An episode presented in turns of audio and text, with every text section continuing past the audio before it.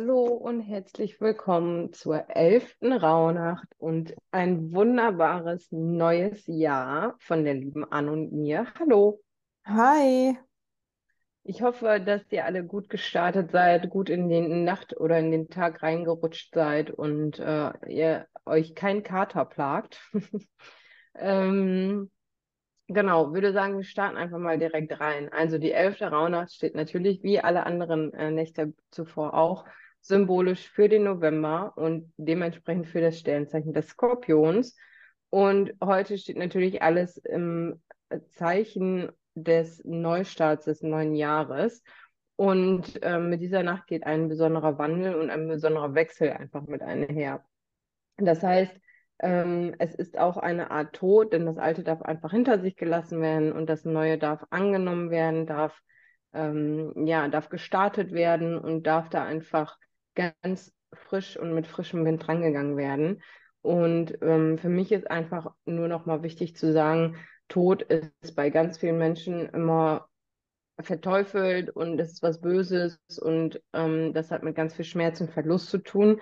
Natürlich ist das ein Teil des Todes, aber ein neues und ja, ein, also ein positiver Aspekt davon ist halt auch immer, dass es ja ums Weitermachen geht. Es geht darum, neu zu starten, neue Türen zu öffnen und auch ähm, vielleicht neue Wunder einfach wieder zu sehen in der Welt.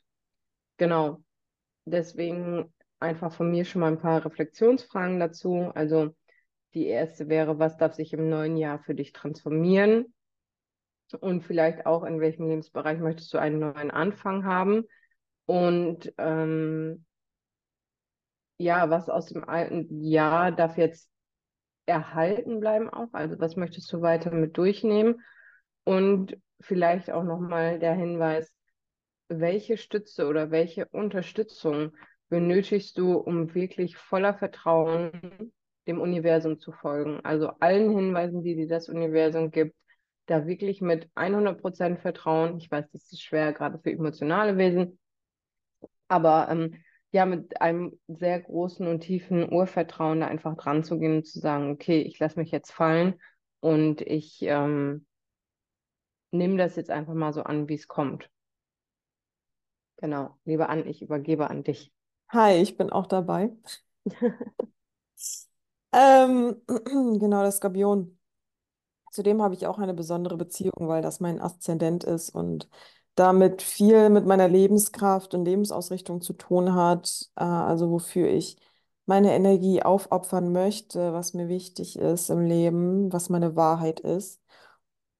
Ähm, und das ist mit dem Aszendenten immer so. Also der Aszendent verrät uns, was unsere Wahrheit ist, ähm, wie unser Filter auf die Welt ist. Und Der Skorpion ist oftmals sehr, sehr äh, verrissen, im Verruf, schlecht dargestellt. Also wenn man in der traditionellen Astrologie die Persönlichkeit sich durchliest, was überliefert wurde äh, von Tausenden von Jahren, dann gilt er halt immer so als mörderisch, verräterisch, heimtückisch, ähm, als Dieb, als Verschwörer. Ähm, dass, äh, dass er listig ist, jähzornig, ja, also wirklich kein anderes Tierkreiszeichen kommt in der traditionellen Astrologie so schlecht weg wie das Skorpion. Und ich habe manchmal das Gefühl, dass er bloß der Spiegel der Gesellschaft ist, was Wut angeht, beispielsweise. Ähm, in der traditionellen Astrologie wird dem Skorpion dem Mars zugeschrieben. Also der Mars lebt sich in der skorpionischen Energie aus und in der Widderenergie. Und wenn man jetzt so überlegt, wie weit entwickelt das menschliche Gehirn halt vor tausend vor Jahren waren, waren wahrscheinlich, da gab es halt viel mehr Mord und Totschlag. Also so zivilisiert zu leben, das hat sich ja erst im Laufe der Menschheit herauskristallisiert, dass sich Frieden oftmals mehr lohnt, als einfach seinem Wutimpuls oder Hassimpuls nachzugehen. Und ähm, in Zeiten, wo Astrologie ja viel mehr gesellschaftlich anerkannt war oder darüber gesprochen wurde oder man sich jemandem anvertraut hat, der äh, einem sozusagen aus der Geburtschart gelesen hat, da wurde einfach der Skorpion viel mehr stigmatisiert und durch, durch diese Stigmatas Stig Stigmatisierung, jetzt habe ich es, ähm, hat man dann natürlich als Skorpion das alles selber geglaubt, was einem dazu gesagt wurde, weil man ja den Menschen, die in den Sternen lesen konnte, äh, viel Macht zugesprochen hat. Und darum bin ich auch bis heute ein großer Fan davon, äh, sich Grundzüge der Astrologie selber zuzueignen, um das zu entkräften, was andere über einen Hm. sagen und einfach wirklich selber zu sagen, nee, das bin ich einfach nicht. Mag sein, dass du es so deutest, aber das ähm, resoniert nicht mit mir und dass es einfach einen genauso hohen Stellenwert hat ähm, dass man, ja, oder einen höheren Stellenwert hat, was man über sich selber denkt, als das andere über einen sagen. Und deswegen, das war ein Grund, also ich kann in den Skorpion einfach mit am besten reinfühlen, weil das mein Aszendent ist. Und darum habe ich für mich gesagt, okay, ich entwickle einfach mal diese uralten Sachen weiter und ähm, sinniere sehr viel über jedes einzelne Tierkreiszeichen ähm, beobachte viel, wie andere das ausleben oder wahrnehmen, frage, wie sie es wahrnehmen, um zu einem holistisches Bild, um zu einem holistischen Bild zu kommen. Lange Rede, kurzer Sinn. Ähm, ich teile mit euch halt das, was, was für mich stimmig ist zum Skorpion. Und wie gesagt, wir haben alle zwölf Tierkreiszeichen als Archetypus in uns und ähm, in jedem Lebensjahr ist jeder Archetypus ein bisschen mehr vertreten und kommt in uns raus oder ist von Geburt an sowieso stark ausgeprägt. Und das, was äh, zum Skorpion definitiv äh, passt, ist einfach diese Leidenschaftlichkeit, dass er sich schlecht etwas sagen lässt, was er nicht fühlt. Also er lässt sich nicht für Sachen einspannen, wo er gar keinen Bock zu hat. Also da kommt wirklich so der innere Teenager raus und sagt, ne, meine ich, garantiert nicht. Ist mir scheißegal, du kannst, ähm, ich sterbe lieber, als das zu machen. Also dieses Schwarz-Weiß-Denken in dem Sinn, also wirklich ja oder nein. Er tut sich nicht leicht mit Entscheidungsfindung, aber wenn er sich erstmal entschieden hat, dann kann man ihn davon auch nicht abbringen. Dann ist er da sehr fix in seiner Sichtweise auf seine Entscheidung. Und da kann er auch wirklich falsch liegen, ist ihm dann scheißegal, aber dann macht das falsch zu Ende.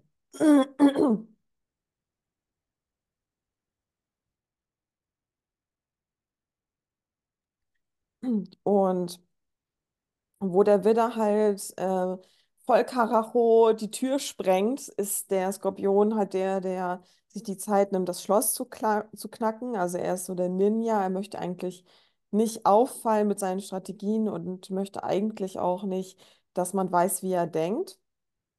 Er möchte gerne Sachen für sich behalten, äh, geheimnisvoll wirken und ähm, ja, an sich so Meister der Selbstbeherrschung. Also man kann einem Skorpion so schlecht äh, ablesen, was in ihm vorgeht, was ihn beschäftigt und ähm, wo er in seinem Energielevel auch steht. Ähm, er geht halt super gerne über seine Grenzen für das, was ihm wichtig ist. Und dann fällt er einfach tot um, wenn er das Blatt halt überreizt hat. Und ähm, wenn ich so Interviews mit Sportlern gesehen habe, die ähm, präsent diesen Archetypus Skorpion in, in sich tragen, die stehen in gewisser Weise auch auf diesen Schmerz. Hm. Ja, also sie lieben es, ihr, ihre Schmerztoleranz auszu, äh, auszutesten, ähm, weil sie sich dann erst so richtig lebendig fühlen. Ähm, ja, das gilt jetzt für mich jetzt nicht. Aber deswegen fand ich es halt spa- spannend, das von Sportlern zu hören, die halt wirklich in so einem Vollkontaktsport ähm, irgendwie unterwegs sind. Oder ähm, ja, wo der, wo die, wo die körperlichen Grenzen ausgetestet werden müssen. Der Skorpion tut sich sehr sch- schwer in Smalltalk. Also der möchte dann lieber ähm, über Sinnfragen ähm, reden oder über Tabuthemen. Und er ist aber auch so, er hält sich auch Sachen von, vom Hals, ne? Sachen und Menschen, er kann dann nicht. Er kann dann nicht sagen, ich zwinge mich jetzt mal nett zu sein. Da panzert er sich dann total ein und ähm, schirmt seine Energie total ab. Also dann kann er auch einfach wirken so, Ja, da kommt dann, also so wie wir es aus dem Human Design vom Manifestor-Dasein kennen, dass man seine Aura komplett abklemmt und äh, für andere gar keinen Anhaltspunkt liefert, um ins Gespräch zu kommen oder irgendwie einen Kontakt aufzubauen.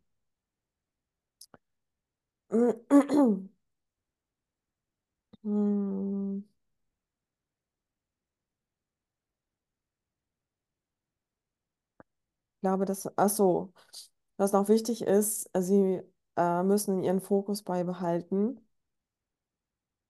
und wirklich sich ähm, daran erinnern, dass man halt nur eins nach dem anderen machen sollte, statt sich halt in vielen Sachen zu verzetteln. da- Sie sind halt keine Multitasker.